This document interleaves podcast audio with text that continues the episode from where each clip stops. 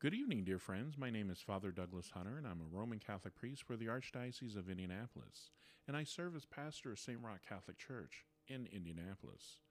Currently, I serve also as chaplain for the Indianapolis Colts and Southport Police Department. Before entering the seminary, I worked as a deputy for the Marion County Sheriff's Department for a number of years, and later on for the Indianapolis Metropolitan Police Department. During that time, I helped to oversee the crime prevention and youth education programs.